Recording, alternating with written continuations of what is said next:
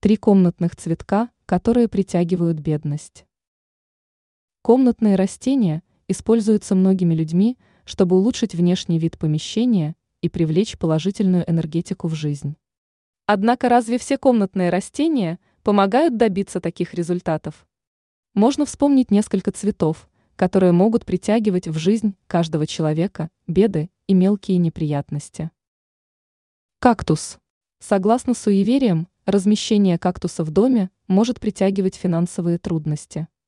Считается, что колючие иглы растения могут символизировать острие финансовых проблем, поэтому его рекомендуется избегать в доме, особенно в рабочих зонах. Самое интересное, что кактус может впитывать в себя и негативную энергетику. Поэтому его есть смысл размещать в местах, где скапливается негатив. Хризантема. Хотя комнатная хризантема может быть красивым украшением, суеверия связывают ее с символом финансовых проблем.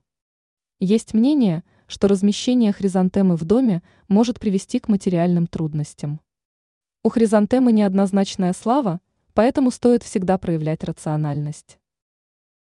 Бонсай. Бонсай как символ миниатюрной природы, согласно суевериям, может создавать мелкие трудности. Его размещение в доме может ассоциироваться с ограниченными финансовыми возможностями.